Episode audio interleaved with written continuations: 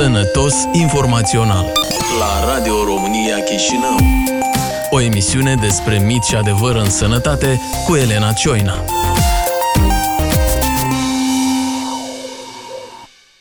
Dragi ascultători, bună ziua! Eu sunt Elena Cioina și vă invit la un nou episod al podcastului Sănătos Informațional. Astăzi ne-am propus să abordăm o temă delicată pentru societatea noastră, sexul, ce este sexualitatea, cunoașterea de sine, etc.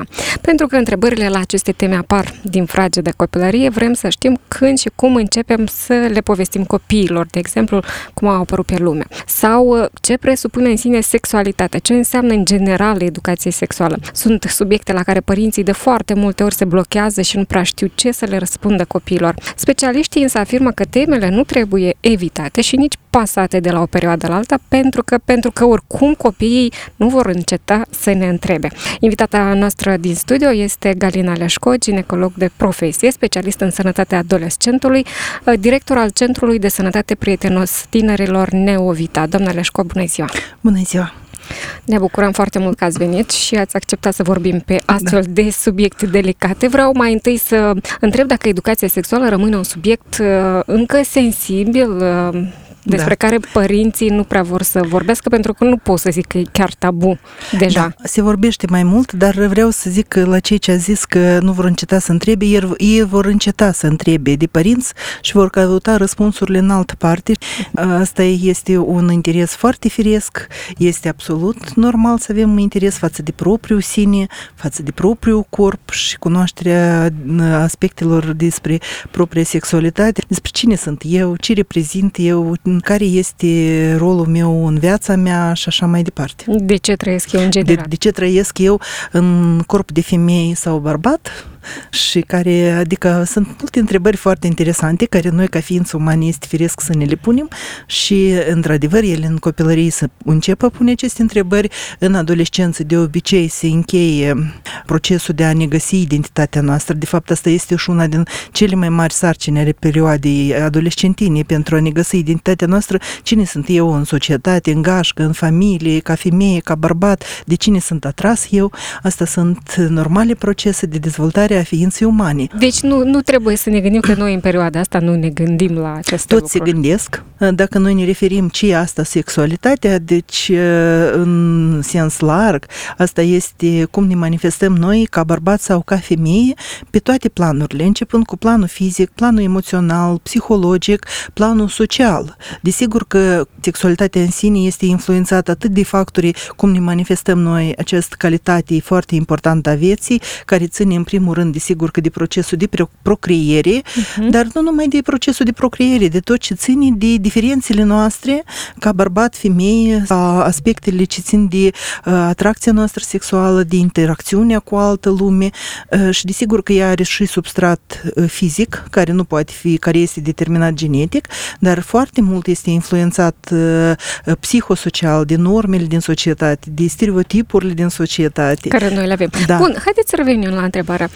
Dacă este totuși un subiect sensibil în continuare Rămâne, pentru... cu toate că eu aș spune că noi vedem o tendință destul de pozitivă în ceea ce ține în special de părinți. Când deci noi facem... devin mai deschiși. Da, și ne bucură pe noi ca specialiști. Noi, de cum eu în sănătatea adolescenților, sunt aproape 20 de ani și noi, pe lângă faptul că oferim servicii și studiem foarte intens, păi vreau să zic că la începutul anilor 2000, undeva numai studiile noastre, chiar din Republica Moldova, ne arată foarte clar că numai undeva a treia parte din părinți vorbeau cu copiii lor până la 13-14 ani de unde se iau sarcinile, de unde se iau copiii, pardon, și cum pot fi prevenite o sarcină, o infecție. I-a dus barza, bineînțeles, da. sau cu avionul a dus mai Diferite variante aici, dar fantezie tare. Omul uh, este da, are, are, are multe posibilități.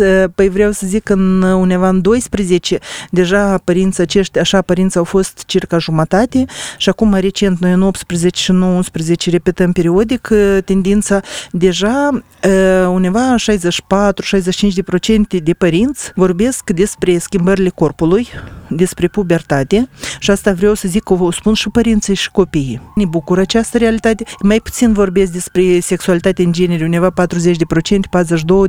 de părinți vorbesc despre aspectele de sexualitate, relațiile sexuale, prevenirea sarcinii. Aici e mai dificil, dar deja devine așa o parte normală a vieții și vreau să spun că noi chiar acum am făcut un studiu recent, absoluta majoritate, că noi lucrăm foarte intens și cu părinții, desigur că își doresc binele copiilor lor și părinții își asumă foarte multă responsabilitate în acest uh-huh. sens, dar probabil că nu le ajunge, desigur, nu că probabil, dar nu le ajunge nici lor cunoștință, că n-au fost nici ei, n-au beneficiat. la, da, la fel, lor și poate încă mai sunt momentele acum că părinții întotdeauna sunt alături ca să poată avea o comunicare fluentă, nu copiii. episodică uh-huh. prin Skype sau altce lucruri.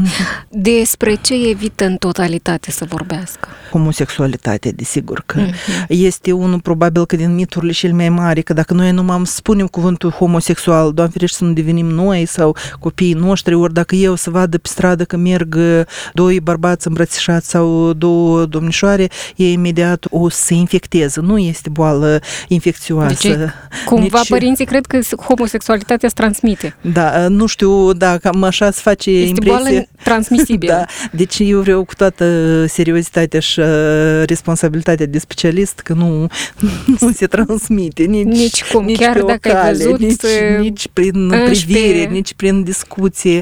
Sunt cu totul alte procese și um, violența sexuală foarte greu tot să vorbește despre ea. E foarte ok și toată lumea se uită liniștit dacă se mai bat periodic în familie soții unul pe altul, copiii la rândul uh-huh. său și nici de cum nu pot accepta că doi oameni diferiți să, să iubesc și nu fac la nimeni niciun rău avortul la adolescente.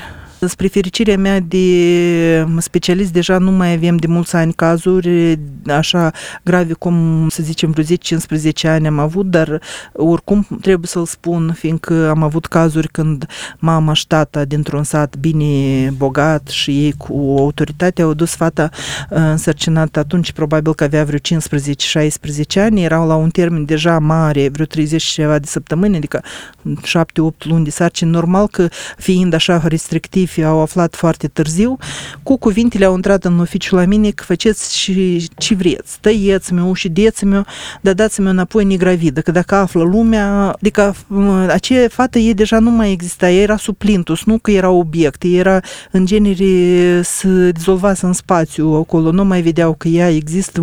Eu nu știu cu ce s-a încheiat, încheiat acest, acest caz. Deci e, e dramatic. E de fiecare dată e dramatic, fiindcă noi avem cazuri când vin chiar și acum fetele, că dacă aflu tata, pe mine mă, mă omoară. Am înțeles. Uh, satul, din punctul dumneavoastră de vedere, are mai multe mituri decât orașul. Nu, bine, că noi dacă o să începem de din punct de, de vedere științific, este un lucru foarte bine demonstrat și cunoscut. Cu cât este nivelul de educație mai înalt, cu atât mai puține stereotipuri. Stereotipurile ce sunt? Lipsa cunoștințelor cu niște perceperi sau niște presupuneri, așa.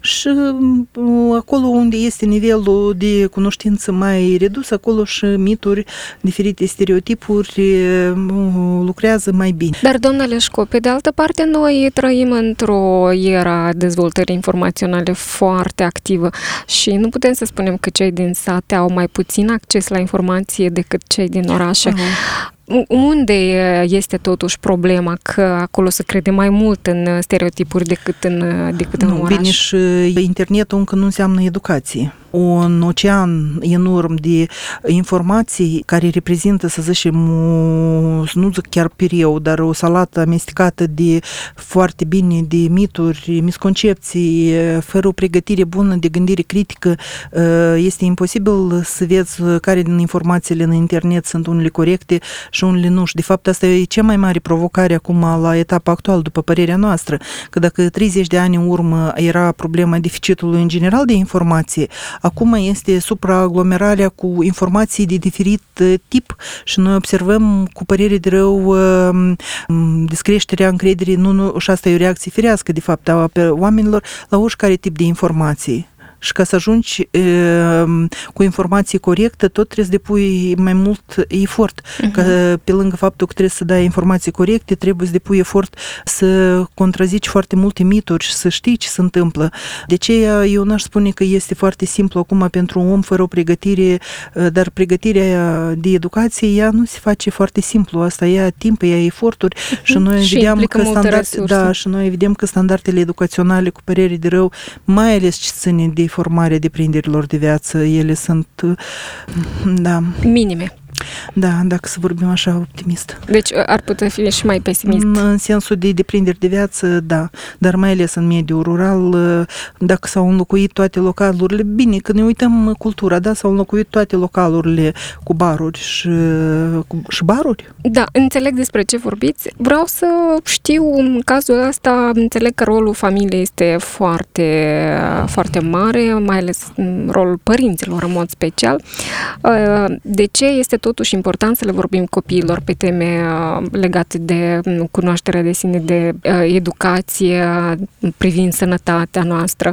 Când ar trebui să începem să facem lucrul ăsta? Da, desigur că rolul părinților este enorm și mare ferice când părinții își doresc lucrul acesta și văd venirea copilului și interacțiunea cu propriul copil puțin mai larg decât îngrijirea și alimentarea lui și respectarea unui confort fizic. Asta da, asta sunt momente foarte importante, dar uh-huh. ceea ce noi le aducem pe lume este în sens de educație și exemplu care îl translăm, fiindcă mai ales ce ține de sănătate și mai ales ales ce ține de sexualitate. Lucrează foarte bine acest proverb care noi adeseori îl folosim, că nu vă ocupați de educația copiilor, ocupați-vă de proprie educație, că ei oricum vor, vor repeta propriul exemplu.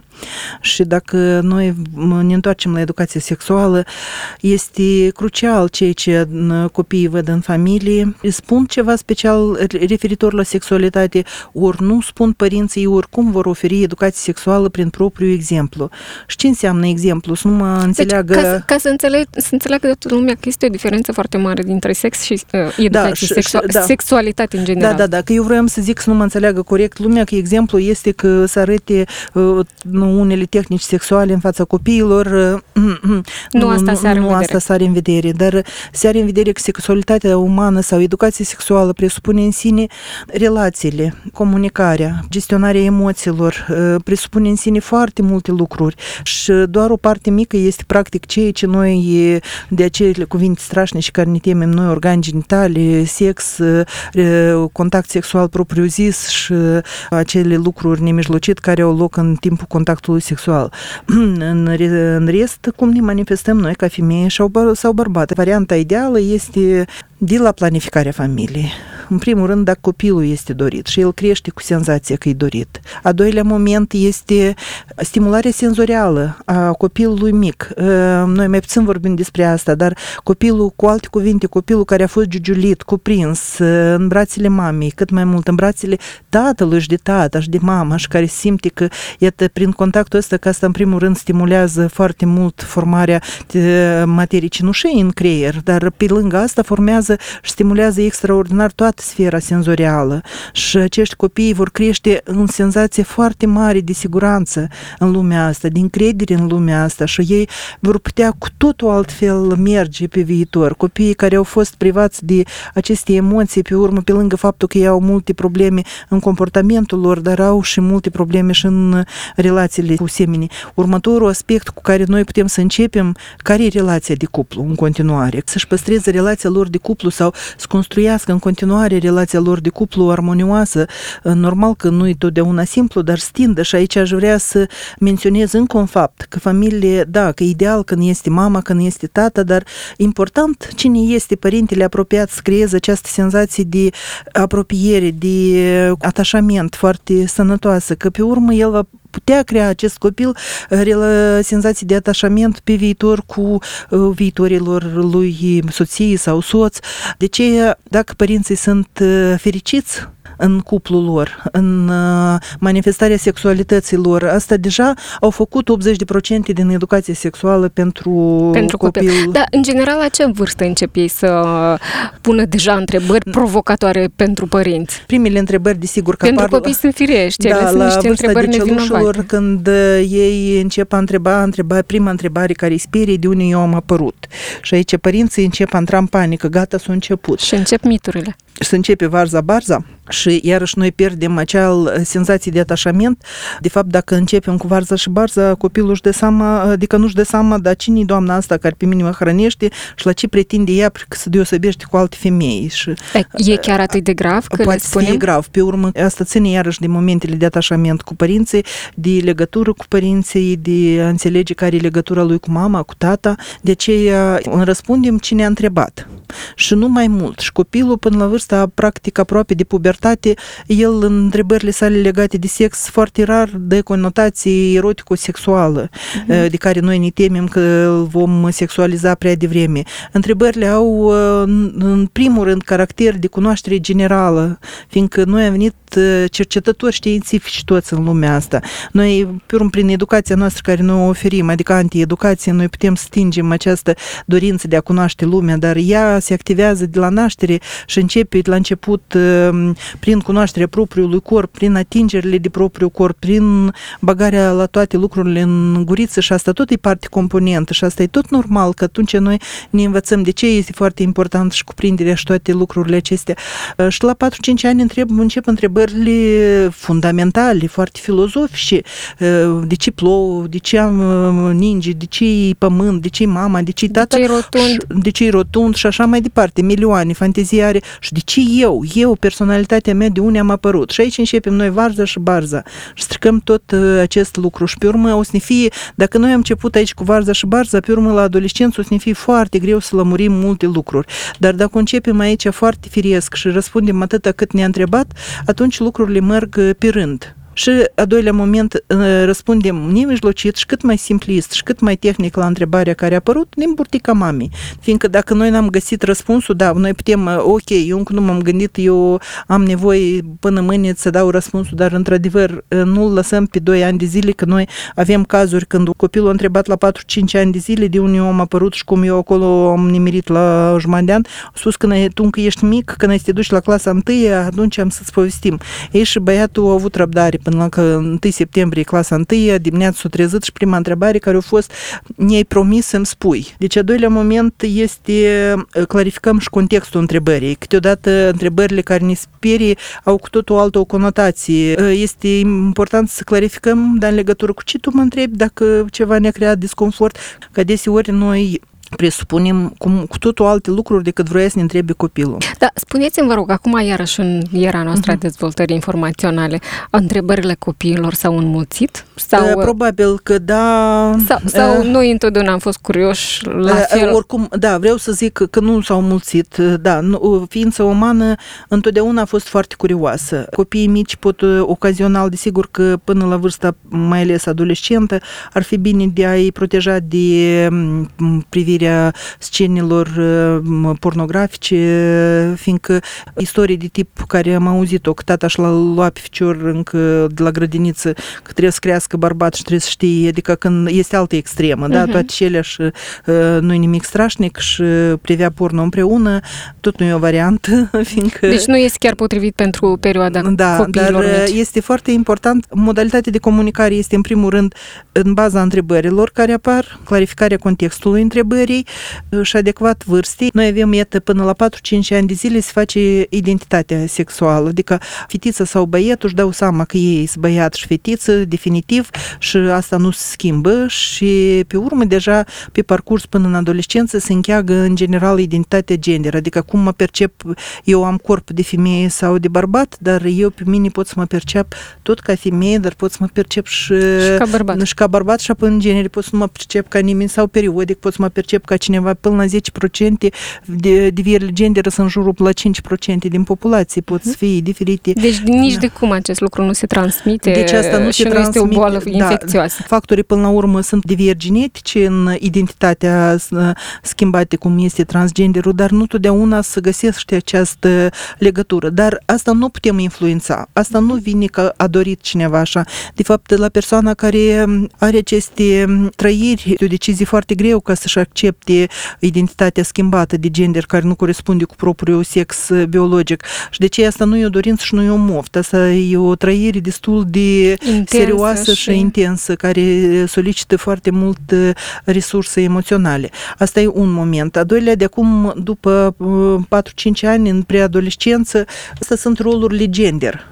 Copiii ce învață foarte bine să jocurile de mama, de tata, cu păpușile, cu mașinile, ce înseamnă să fii bărbat, ce înseamnă să fii femeie și aici rolul părinților este foarte important. De ce, ce roluri translează ei copiilor. Așa. Ce roluri de bărbat și de femeie. Dacă ei ce vor vedea un tată care are grijă de mama și noi facem toți împreună lucrurile acasă, dacă noi translăm aceste modele copiilor și de curtoazie, că iată, dacă tata, băiatul vede că tata o mai cheamă periodic pe mama la întâlnire și mama când vede că pregătește pentru venirea tatălui ceva o surpriză sau invers, momentele astea lui va fi foarte simplu pe urmă să le reproducă și să facă relații armonioase. Când nu le vede, desigur că el se va ispravi, dar poate va fi mai complicat. Va fi. Vreau să revenim un pic la perioada copiilor mai mici. Uh-huh. Părinții ziceam că au tendința să numească, de exemplu, organele genitale ale copiilor altfel decât se numesc ele în realitate. De exemplu, da, uh-huh. spuneam, penisul se numește cucoșel.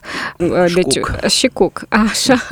Da. Avem niște păsări noi la care este ținem foarte mult. La, la tema asta și chiar am să o spun. Un băiat care uh, uh, tot uh, a fost la bunici, bunici spuneau cucu, părinții spuneau penis și părinții au venit acasă și au spus că la tine acolo nu-i cuc. Cucu este pasăre care trăiește în Pădure. Da, da, dar tu acolo, partea aceea de corp este, se numește penis. Și copilul prins, el cu penis și se întoarce înapoi de acum peste o perioadă la bunii și aud că cânt cucu, de acum cucu real. Dar ce să aude bunele? Cânt cucu, nu cucu bunele, penisul, penisul se mai încurcă. Dar dacă să o luăm foarte serios, ia mai gândiți-vă care părți ale corpului mai au atâtea sinonime să găsim la cot vreun sinonim. Uh-huh. Măcar unul. Mai, da, spuneți-mi da. De, de, de, ce, de ce le numim altfel? De ce ne, că e zonă tabu. Ne rușinăm, nu? Ne rușinăm și câte sinonime au organele noastre genitale. Noi mai facem în instruiri, uh, scriu toți sinonimele pe o foaie întreagă, foaie de flipchart scriu de sinonime. Uh, și vă închipuiți că noi, um, cum focusăm noi cu aceste sinonime, atenția anume pe această zonă. Că nu mai dăm sinonime nici la o altă parte a corpului. Nu sunt atât de importante. Da, nu sunt atât de tabuizate. Și prin tabu noi obținem inversul. De fapt că focusăm atenția cel mai mult pe acest. Și dacă noi nu vrem să focusăm atenția ca sexualitatea să fie doar o parte firească a vieții omului și părțile și organele sexuale să fie la fel în uh, egalitate, fără discriminare sau fără negare sau fără punere în frunte ca alte părți ale corpului, ele cum se numește mâna, mână, ochiul, ochi, așa se numesc toate organele, penis, vagin, uh, etc. Și atunci noi, asta e primul aspect. Dar a doilea încă mai este un aspect în cunoașterea denumirii corecte. Asta este uh, lucruri legate de prevenirea violenței. În primul rând, violența sexuală.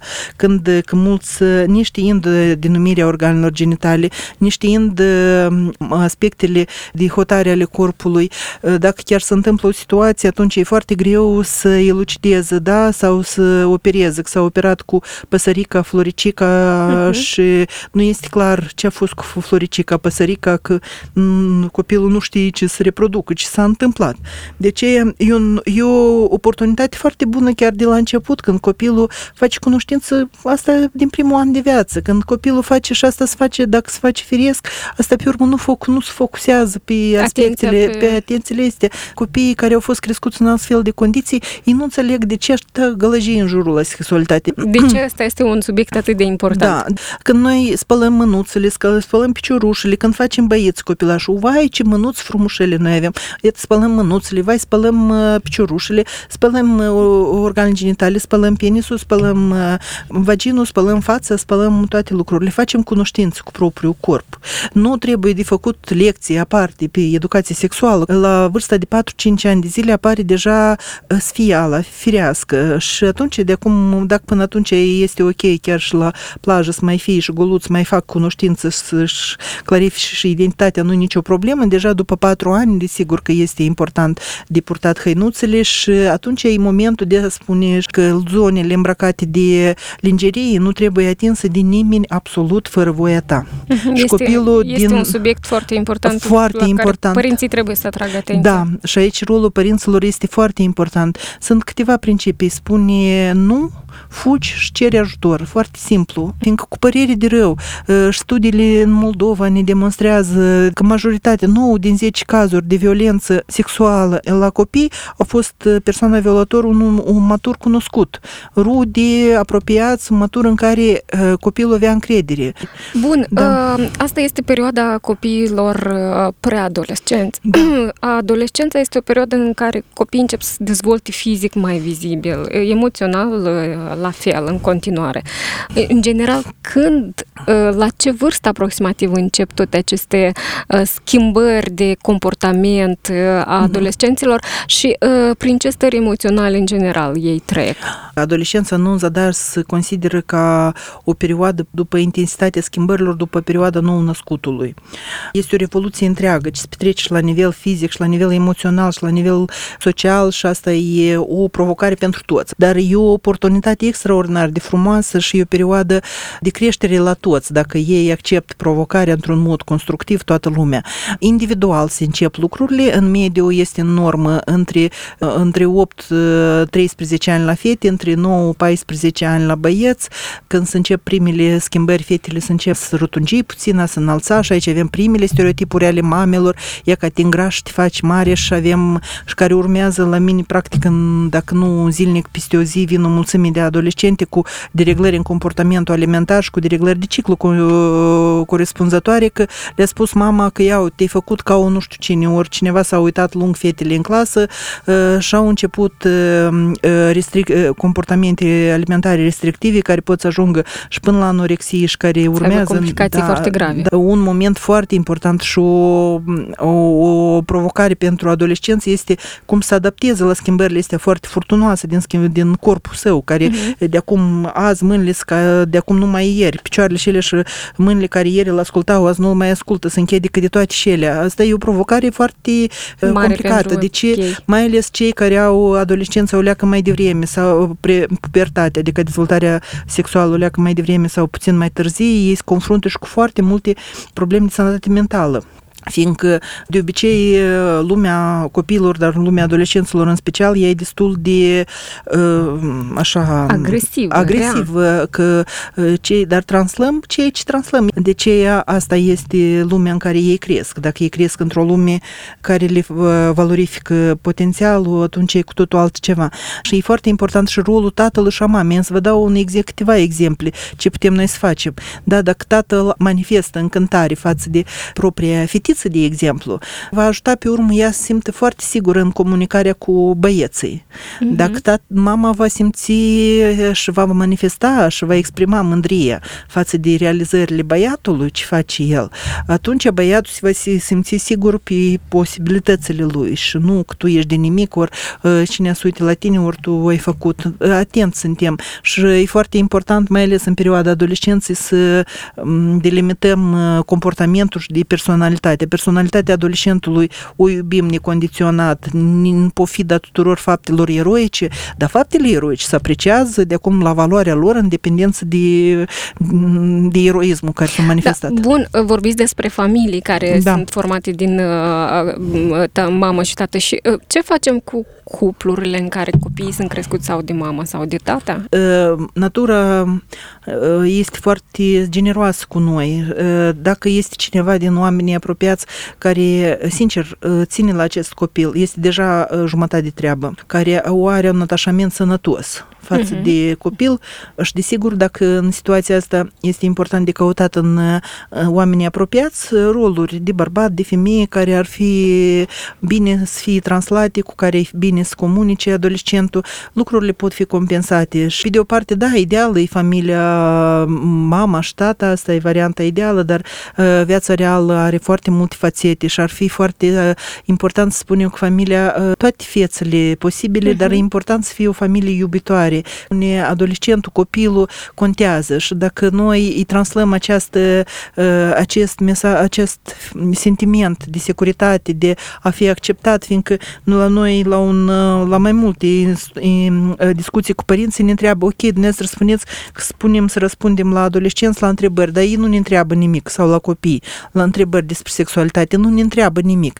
Aici înseamnă că e foarte important să vă puneți câteva întrebări, da? Poate adolescentul... De ce nu întreabă? Da, de ce nu întreabă? Sau el are frați surori cu care deja a comunicat sau care este relația de comunicare, că dacă părinții sunt foarte categorici sau uh, sunt foarte restrictivi în uh, comunicare, odată e suficient, de două ori și atunci copiii o să continuă să intereseze, mai ales normal, uh-huh. în adolescentă, aceea ce interesul deja are aspect, toate, uh, toate aspectele și asta e normal, că uh-huh. ar fi foarte straniu ca la o ființă umană uh, dotat cu inteligență, așa niște schimbări fulgerătoare, uh, nu, nu fulgerătoare, dar revoluționare din corpul lui, să-l lesă fără interes. Că noi, da, am vrea să-i conservăm până la 18 ani, să-i scoatem așa într-o cutiuță de acolo cu minți, dar nu. Nu, nu pot să nu vă întreb, pentru că perioada, perioada adolescenței, într-adevăr, este o perioadă uh, complicată, când vor să înțeleagă ce se întâmplă cu ei în general. Bineînțeles că este perioada când ei vor să încerce foarte multe lucruri care nu ar trebui să le încerce, cum să se protejeze de anumite infecții, de, uh, uh, da. de anumite boli transmisibile. Varianta ideală când uh, se încep schimbările deja din corp și se observă primele semne sexuale, adică fetițele încep a crește glandele mamare, la băieți încep a crește organe genitale, testicule, penisul, deja aici e cazul că trebuie din început discuția mai la temă spus, te-ai maturizat, uite, hai noi să vorbim cum se schimbă corpul, uh, despre ce înseamnă un ciclu menstrual sau ce înseamnă schimbările unui băiat, aceleși poluții nocturne, aceleși uh, uh, schimbări care vor avea loc în organism, același internet. Da, sunt o mulțime de surse care ne pot ajuta să facilităm comunicarea, că sunt multe filmulețe care uh, ar ajuta părinții și ei să înțeleagă mai bine și să formuleze uh, comunicarea cu adolescenții, dar nu numai decât. Este important de spus lucrurile principale și aici e bine de mai atenționat și despre igienă, dar adolescenții care încep să dezvolte perioada, mai ales pubertate medie, ei miroas foarte... Cum, Înțepător, așa, cum câteodată. noi spunem adolescent sănătos și ei nu le place să spele și asta tot îi firesc, fiindcă ei își formează iarăși aici, își îngheagă identitatea și pentru, pentru dânsii, hotarele propriului corp și sine este chestii sunt foarte importante și sunt foarte vulnerabile, de ce își închid ușa, își pun trei semne de nu spate și un cuie, uh, că ei își formează uh, hotarele corpului și trebuie să înțelegem. Asta nu înseamnă că trebuie să anulăm igiena și așa mai departe, dar cu înțelegere și uh, cu păstrarea simțului umorului la toată lumea, lucrurile derulează foarte bine, dar până la vârsta deja de uh, ideal și recomandarea cheie este că până să încheie pubertatea sau mai că până să atinge deja capacitatea de procreiere, care în mediu la noi deja e la 12-13 ani, ea nu e încheiat complet, dar și băieții pute, pot provoca o sarcină la această vârstă și fetele. Varianta ideală este din început discuțiile de la 9-10 ani deja la tema schimbărilor corpului și pubertății și treptat de discutat tot în această vârstă primele lucruri, că iată pubertatea asta înseamnă capacitatea de a fi mamă sau tată și asta presupune și responsabilități, asta presupune dacă nu este pregătit pregătit și nu este planificat, o sarcină nedorită și întrebarea cheie când de început relațiile, e, asta e întrebarea cheie perioada adolescenței medii, și părinții, dacă ei mai anticipează întrebarea și dau răspunsul sau specialistul, noi totdeauna răspundem așa, că nu este o vârstă anume, că ar fi foarte straniu. De exemplu, dacă noi îmi spune 18 ani și cineva a împlinit 18 ani și încă nu a început și în caz am 18 ani și o zic, gata, eu sunt un ratat, trebuie repede să găsesc să încep relațiile, că altfel nu mi spune bifă. De ce vârsta nu este criteriu? Criteriul este cum, ce înseamnă să fiu pregătit și e bine părinții să le spui timpuriu, că începi relațiile când tu te simți pregătit. Ce înseamnă să fii pregătit? Tu știi, în primul rând, este o relație care crezi că se merită, că vrei că o faci binevol. Nu este manipulare de tip că dacă tu nu faci, nu vrei să faci sex cu mine, înseamnă că nu mai iubești și eu am să găsesc alt fată care o să facă.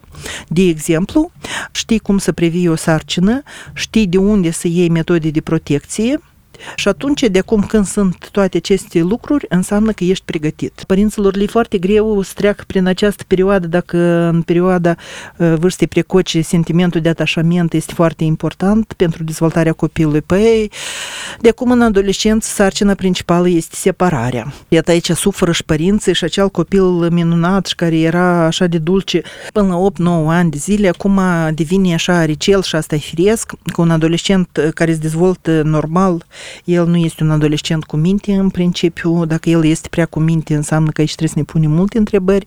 Două sarcini de dezvoltare psihosocială are adolescența foarte clare. Asta e autonomizarea, a deveni autonom, autonom da, de sine stătănă, da, și a doilea identitatea. Cine sunt eu? Răspunderea, găsirea propriei identități, inclusiv acele sexuale. Iată, aceste două sunt cele mai, adică sunt și alte sarcini de dezvoltare, dar este cele mai mari. Și noi putem să-i dăm autonomie mai mult pe de o parte în familie, referindu tot mai multe responsabilități într-un mod eșalonat, treptat.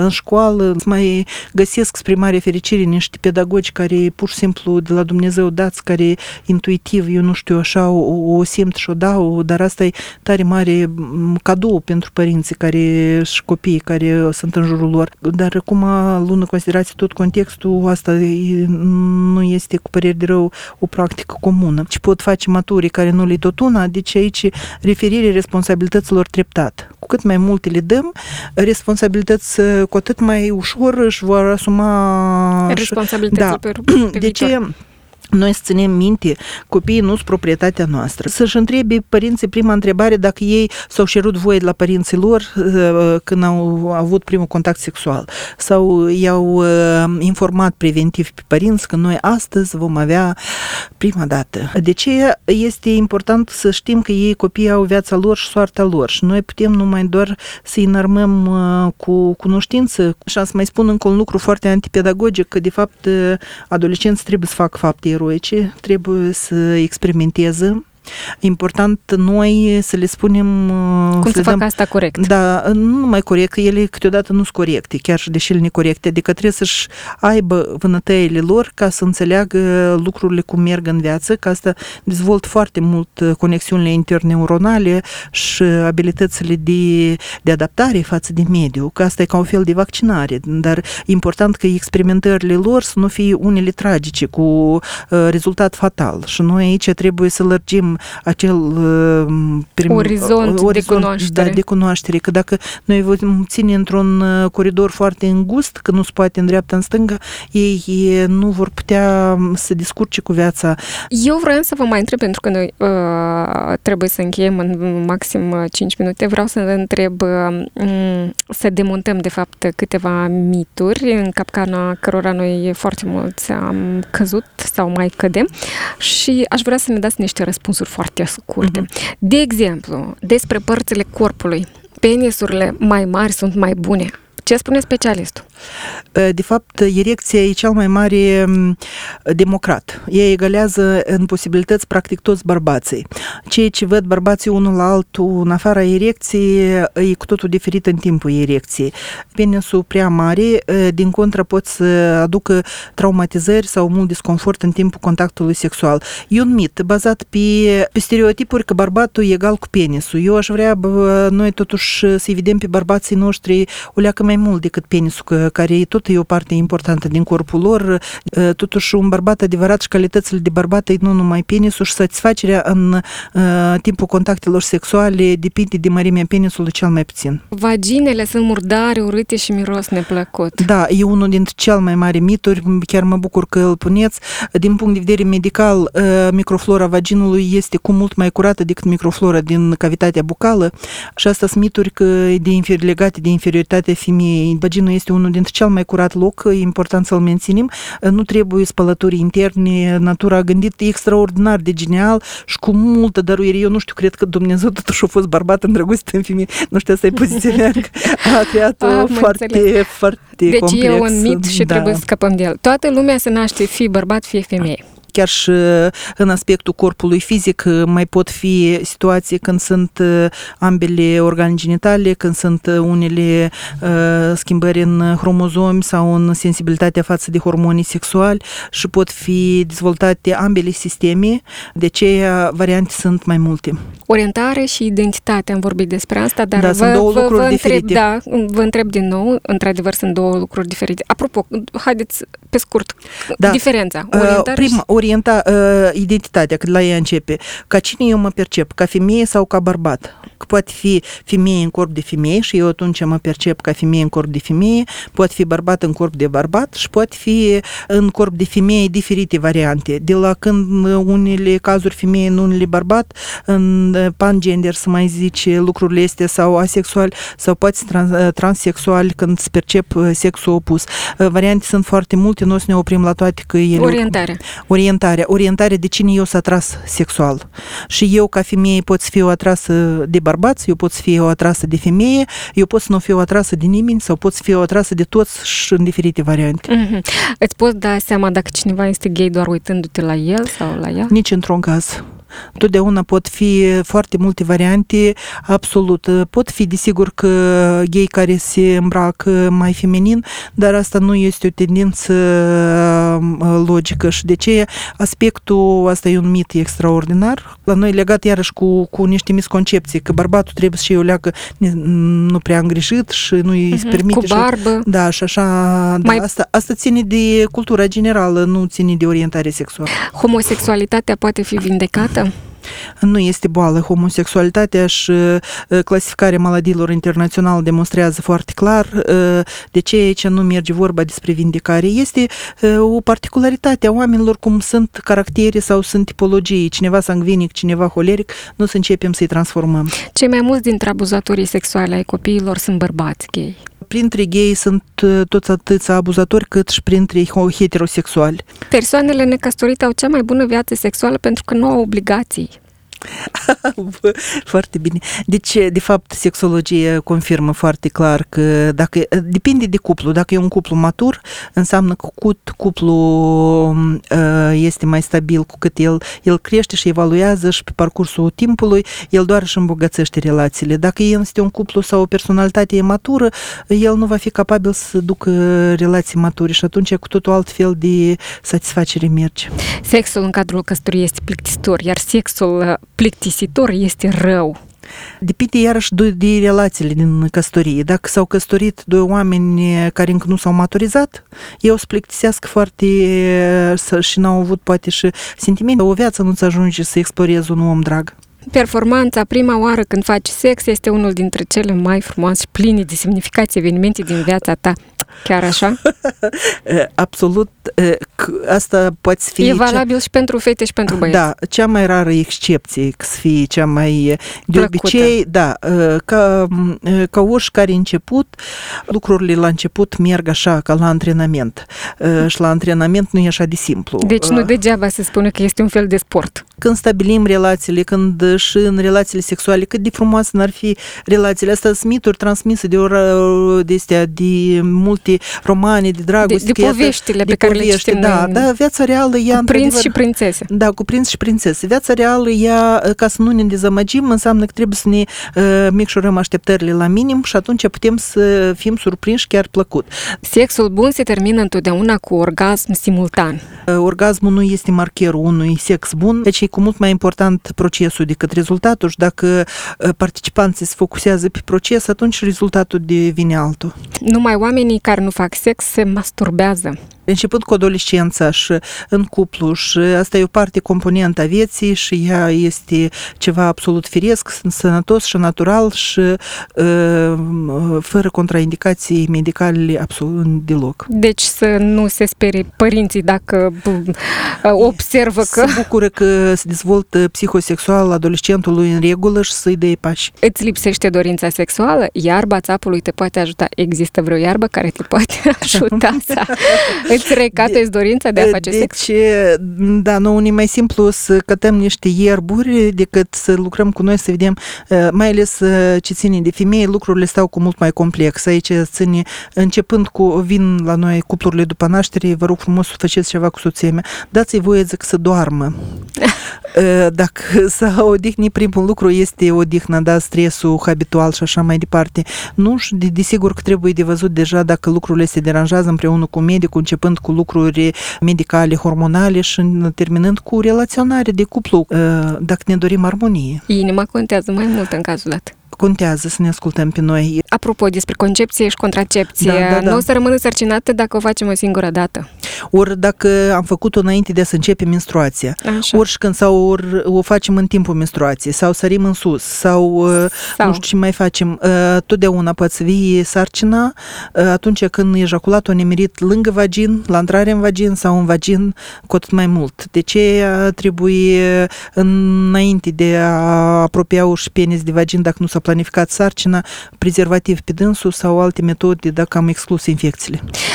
Retragerea este la fel de bună ca oricare altă metodă contraceptivă. Da, dă rata de eșec 35% în decurs de un an de zile și cel mai multe sarcini nedorite. În lumea civilizată de mult nu se mai folosesc. Adică nu este efectiv și uh, nu protejează, să nu ne facem iluzii. Prezervativele nu funcționează foarte bine uh, și strică toată plăcerea de a face sex. Prezervativele funcționează foarte bine dacă sunt corect îmbrăcate și protejează foarte clar și demonstrat de multe cercetări, altfel nu s-ar fi fi folosit, trebuie îmbrăcat de fiecare dată. Cu plăcere aici e, depinde ce spune pe plăcere. Dacă spune ca uh, femeile de obicei primesc mai mult plăcere când se simt în siguranță, când simt că nu vor, nu sunt stresate și asta le mărește din contră probabilitatea de a avea orgasm și plăcere din cadrul pro- procesului. Despre relații, aventurile nu duc niciodată la relații solide. Nici o legitate nu există, din câte am înțeles eu din viață și din, și din experiență. Din, uh, majoritatea fanteziilor feminine se învârt în jurul unei povești de dragoste. Femeile au tare multe fantezii și au, și au dreptul să aibă foarte multe fantezii. Bine, bărbații cred că nu au mai puține. Da, și bărbații la fel. Nu oh. trebuie să ne învinovățăm ca, ca minimum că avem alt fel de fantezii. Chiar uneori e foarte bine. Bărbații da. înșală, femeile rare ori fac acest lucru. Mm-hmm. Oricum, da, că sunt legate la noi lucrurile acestea și cu miturile care țin despre bărbăție, că e ok să aibă mai multe experiență și e mai permisiv cu uh, comportamentul bărbaților, nu e așa de acuzativ. Uh, lucrurile se întâmplă și la unii și la alții, uh, poate ceva mai frecvent, că v-am zis, din comportamentul, din regulile de joc pentru bărbați. Dar um, bine, aici um, sunt, asta e o temă aparte de discuție. Când sexul este nesănătos, gelozia este romantică, deci cu gelozie, da, tot e o temă aparte de discut, discutat, dar uh, bun, uh, noi desigur că nu trebuie să-l transformăm într-o obsesiune, da, și partenerul nostru de viață sau partenerul sexual nu este proprietatea noastră, trebuie să ținem minte, e un om uh, cu identitate și iarăși ținem de maturitate. Dacă omul sau fac sex doi oameni maturi, atunci cu totul altfel lucrurile se percep și ei îl percep pe persoană ca, o, ca un cadou, ca un om care, uh, iată, putem să facem un schimb pe multe, multe planuri.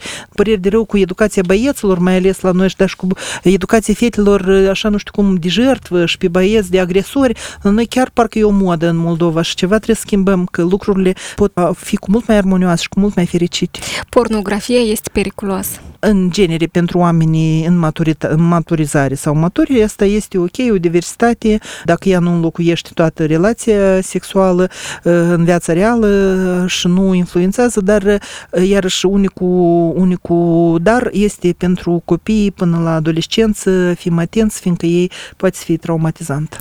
Bărbații sub 40 de ani rare ori au probleme de erecție. Toți au, inclusiv și tinerii, și aici joacă mai multe roluri, pot fi emoțiile, dar pot fi și infecțiile, de ce, în primul rând, protejați-vă, că atunci e mai bine. Și a doilea moment, nu uităm și de fumat, că el, într-adevăr, influențează erecția. Și alcoolul. Nu, și alcoolul, inclusiv și unele droguri care parcă ne ridică tonusul de viață, dar poate să împiedice sau să o lungească sau să fie mai probleme sexuale, de ce duceți un mod de viață sănătos și o să fie bine cu erecția inclusiv.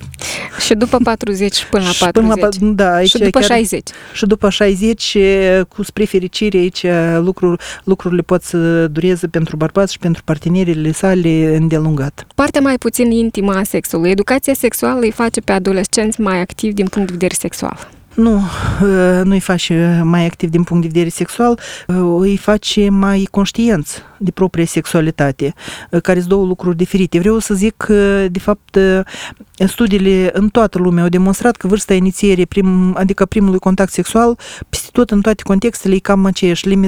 Noi putem să întârziem minim cu un an de zile și numai la cei care au educație sexuală cât mai puțină educație sexuală, cu atât mai devreme, dacă nu sunt restricții, să zicem, religioase, au fost încuiată în casă și i s-a dat voie la 18 ani. Dar când scapă, chiar și atunci, păi ravagii. Uh-huh. Numai că formele de intrare în relațiile sexuale atunci când educația este, sunt mai protejate, sunt cupluri îndelungate, nu ocazionale și mai puțin parteneri ocazionali.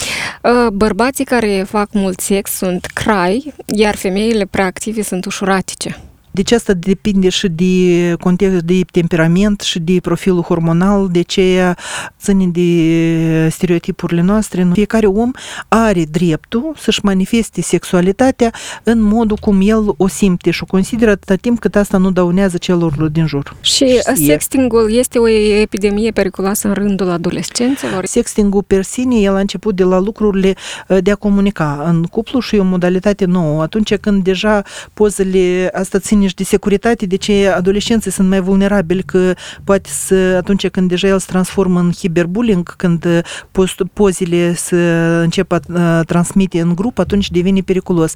Deci e foarte important să vorbim și despre adolescenți, cui transmit pozele sexting adică asta schimbul de poze nude sau cu așa uh-huh. mai indecente, cui transmit pozele, că într-un cuplu sănătos și matur nu e nicio problemă să se manifeste în diferite feluri sexualitate, dar este foarte riscant când pe urmă poate aceste poze să ne mirească în spațiu public. De ce despre asta este foarte important de vorbit cu adolescenții ca să fie mai atenți, mai conștienți de... Precauți atunci da, precauți când, când sunt rugați să facă acest da, da, și de, de cine și în ce context și uh, să fie siguri ca să nu, să, fie, să nu se transforme în kiberbullying. Și ultimul mit, dacă este consensual, sexul nu poate fi niciodată ilegal.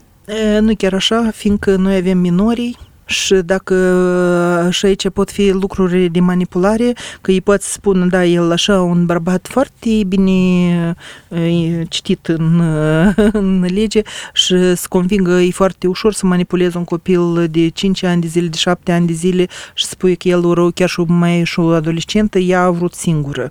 Este o frază și ea mi-a spus că e de acord.